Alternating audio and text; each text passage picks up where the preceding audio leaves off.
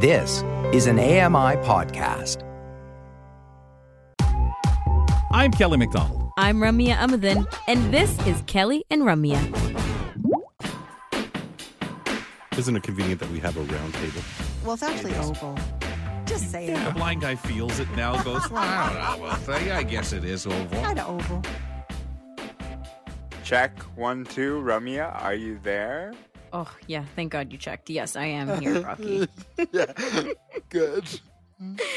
There's a little bit of a psych to get things going as we get so excited about the roundtable. And, um, you know, this is a weekly conversation. We kind of leave things uh, off the table before we bring the conversation itself in. And the person who picks the subjects gets to keep it all to themselves. And sometimes that's me. Usually it's Kelly McDonald. And today we have the pleasure of Grant Hardy joining us on the roundtable here, Vancouver reporter for AMI. Grant, I hope we have you. You do indeed. You guys, you sound like you're having too much fun. I'm happy to join you, amp up the fun, maybe even a little bit more.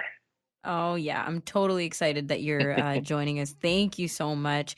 And Jeffy behind the scenes, we are ready to go. So let's start with this first conversation piece. Researchers, and I'm bringing disability in uh, from the get go. So, reach- researchers at the University of Michigan are studying how well people with autism spectrum disorder can detect road hazards.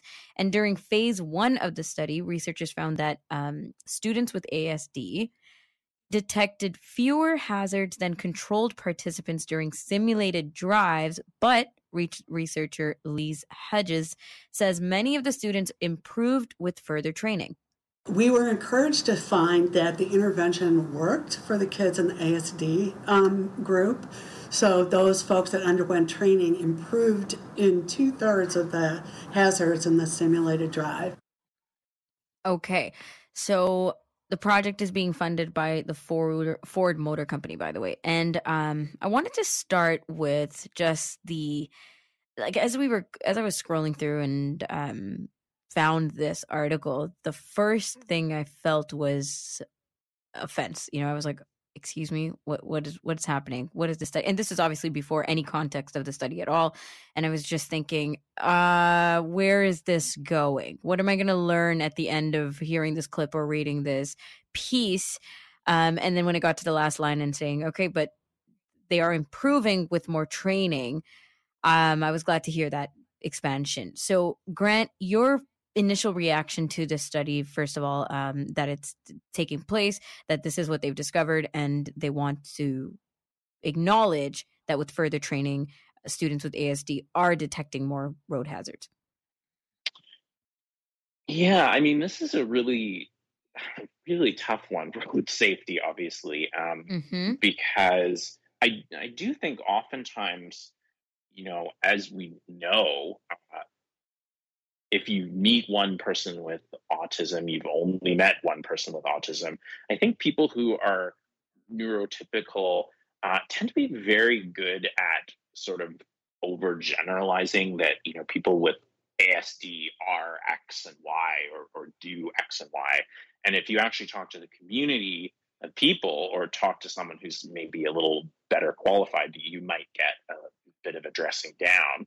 Um, ultimately, I do think road safety and road hazards are very complicated, and it is important to research it and come up with policies and solutions that are based on appropriate research. I'm not entirely sure how I feel about how this has been framed Mm-hmm. and how this research has been conducted. Uh, but I, I, I'd certainly be interested in, in learning more. Ultimately, um, I'd be very curious what sort of knowledge these individuals think they have about ASD, whether they've involved, you know, experts from the community and, and to what extent. It just seems a little bit basic and simplistic. What, what are your thoughts? I 100% agree.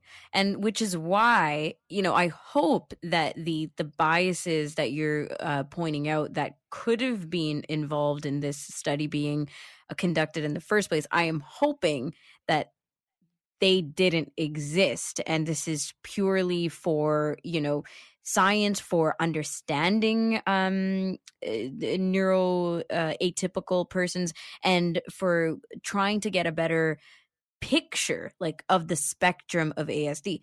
But then again, you're talking driving and you're talking road hazards, which all of this, like you said, is a complex thing to begin with. And even for, you know, autonomous vehicles, right? We're talking not even the brain, the human brain, but just thinking uh, in the sense of when we're talking autonomous cars um, and semi autonomous cars and teaching them through AI and machine learning to detect uh, road hazards and uh, be able to handle all kinds of situations on the streets, um, how much that takes. And the the concept there is people are not giving up companies are not giving up uh, initiatives are furthering uh, to make sure that the autonomous vehicles are coming into play so now when we bring back people of neurodiversity and just like you know are we making sure that we're continuing to uh have driving be an option for more people uh, of all kinds? And that's that's just a question that i have personally. Sorry you were going to respond. Totally. Totally yeah absolutely. And um i think also um you know, it's really important to remember that humans are highly distractible when we're yeah. driving. Everybody is very distractible. If you did a study about people with little kids in the car, I bet you would Uh-huh. find that those people miss out on road hazards, or people who have had a crummy day at work, or people who left a little bit late without, you know, having time to pick up their, you know, their their Starbucks. You can literally be practically an impaired driver. Um, so researching this, a hundred percent important. Um, but like you said, it's important that we we don't we're not excluding people just because we've decided that they have a disability and we're going to Mhm. scrutinize them more than we would do other people.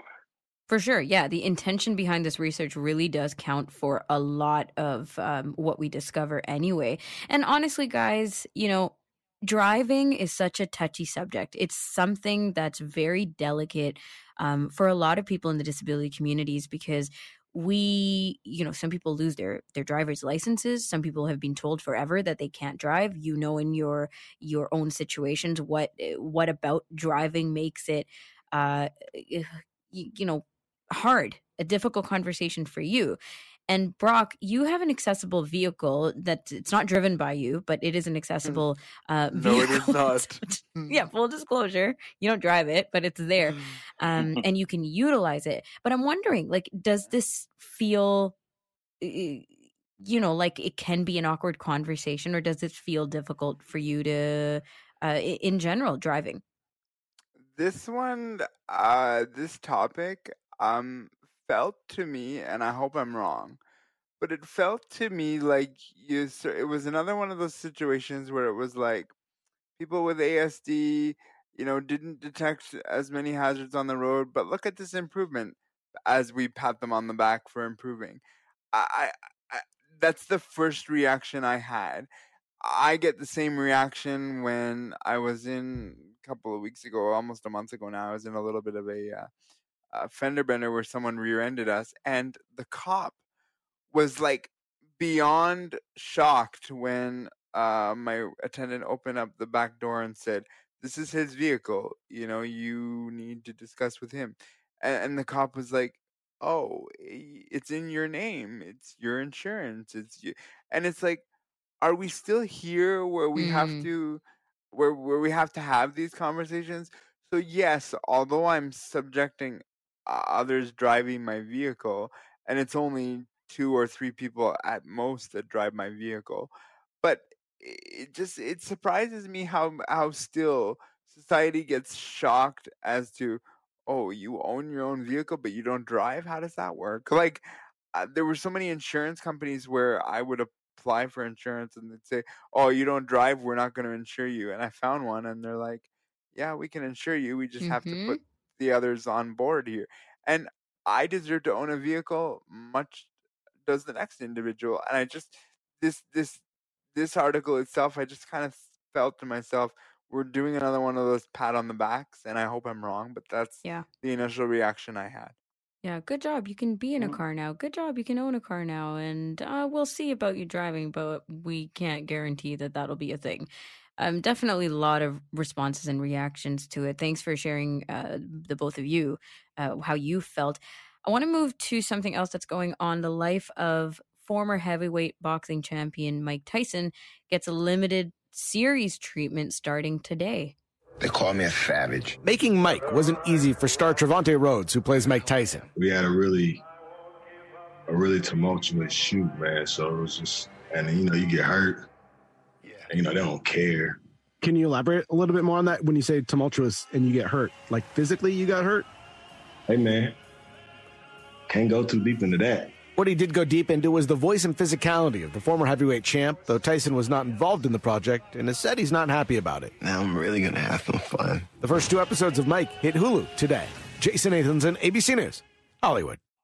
Oh my gosh, the pressure. So we know that it's not easy portraying any kind of all-star uh, celebrity, actor, singer, athlete. Like the list goes on for people you probably are so nervous to have to portray um, on camera. And I think it's just it, it's huge and it's nerve wracking no matter who it is, no matter how great of an actor, actress, or cast member you are, um, the director, producer, whatever it is, take the whole team. Uh, when you gotta, you know, support something like this, it's exciting, but it's also very nerve wracking. Is there something, Brocky, that you look for specifically and i mean look visually but it can just be anything in your experience of um watching something like this right? Somebody portraying mike tyson or anything else in your past experiences of um seeing people portray somebody else. Is there something that you look for uh, to to nitpick or to say man they did that really really well You really have to in um you know delve into the the person you're trying to portray. Because if you don't fully immerse yourself in the individual you're trying to play it comes off as almost like fake. And if you don't and you need to do all of the little idiosyncrasies of each person if you're going to do it you got to do it right? Because otherwise it does a disservice to the person you're trying to portray and a disservice to yourself and and that's why and i want to preface this by saying i would never ever ever want to play uh, mike tyson because i couldn't do the things that i that i'm saying to do but you have to make it believable and i find sometimes when someone tries to play another person that's not them you kind of go okay that didn't go over well or that did go over well it did sound like that that actor uh, pretty well delve into Mike Tyson and had some of the same vocal demeanor as Mike Tyson. So to me, it seems pretty believable, but it would be hard to accomplish from. Yeah. Yeah, because it's vocal, it's physicality, like we heard in the clip, but also it's you know their personal life, their professional life, the way that they they process things. You're kind of taking out a lot. But also the question is, how well do we know Mike Tyson? Like, eh, you know, people who are going to see this miniseries, how well have they delved deep into Mike Tyson before judging the portrayal of Mike Tyson? Uh, Grant, your thoughts?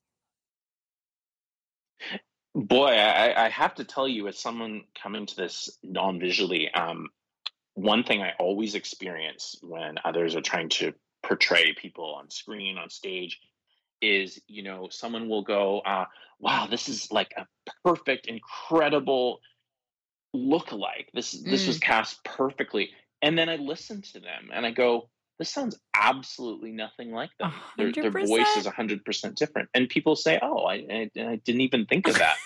um, and that is something that I find truly fascinating because if you, Ramya, or I were doing the casting, we would probably look for some uh, very, very, very distinct qualities from what other people are looking for because, you know, people say that the eyes are the window into the soul. I kind of, for me, it's the what people say and how they talk and Mhm. their their voice. It's really how I get to know people. So I, I've always found that fascinating. Yes, and I, I know exactly what you mean. And it's something that honestly I haven't even necessarily made a big deal of in the past, but I've always thought it in my mind. I think, okay, yeah, if the sighted people are saying it's good, then it must be good. But it definitely, you know, Beyonce doesn't sound like Etta James or uh Jamie Mhm. Foxx doesn't sound like Ray Charles. And it, it's a, just that point of man, I just wanted to say super hearing, but you know what I mean? It's that point of like we tap in with our ears. So so it feels a little bit uh dissatisfactory when you hear the person and you think, "Okay, yeah, I can hear it, but it's not perfect. It's I can I will not have that reaction that people have visually."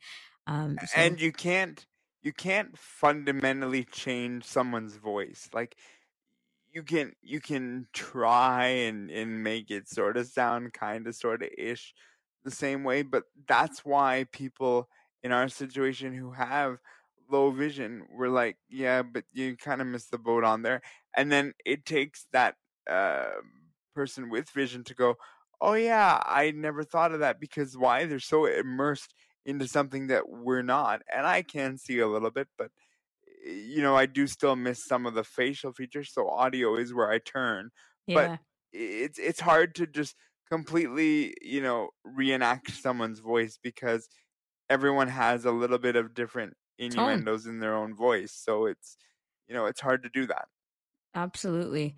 Uh, guys, I want to get to one more real quick thing. Jeffy, we're going to skip to the last clip. The shopping habits of Americans have really changed, and retailers are, retailers are feeling it. Consumers are wrestling with higher prices. Inflation's hovering near four decade highs, and that's being felt across the retail sector, with few exceptions. Shoppers are trading down. They're buying cheaper brands, looking for discounts, and even making fewer visits to stores. They're cutting back on new clothing, electronics, furniture, and almost everything else that's not absolutely necessary. Macy's is reporting its sales slipped about 1% in the second quarter, but that was better than expected. It's cutting prices as it tries to unload a glut of unsold inventory. I'm Rita Foley.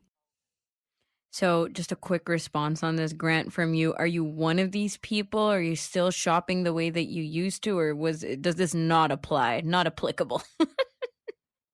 No, I would I would say this is this is certainly applicable. That I think we're experiencing a little bit of the reality of inflation. The cost of living are going up. Maybe the quality of living is slipping a little bit. Hopefully not too too bad, but um, I, I would say this vibes with uh, my reality uh, Mm. and my lived experience as well. That things are just so expensive. Food is so expensive um, other essentials are so expensive that uh, it's uh, it's really incredible, and it does lead to some fear, a little little disconcerting uh, thinking about the future. Yeah. And we we were hearing it from small retailers, you know, mom and pop shops. But when you're saying you, something as humongous as Macy's is noticing how big of a change people are going through, and it's really, really affecting the overall uh, way of life and way of business, then that is uh, a pretty big concern. Brocky? Yeah, that pretty well depicts my way of living. Things are expensive. I look in my cart uh, constantly and go, yeah, but what did I buy and how did it get to be so much? Like, uh, you know, when I don't buy meat and it's like, how did I get over $150 and there's no meat in my cart? Yeah, Oh my I'm God, living that life. I know. Grant, thank you so much for your time. Uh, we really appreciate you coming on the roundtable, and hopefully, you will be back sometime soon. It's always a blast. Have a good one, guys. Whew, we didn't scare him away. Grant Hardy, our reporter in Vancouver, joining us on this week's roundtable, along with Brock Richardson. We'll be back. We're going to wrap up the show after the break.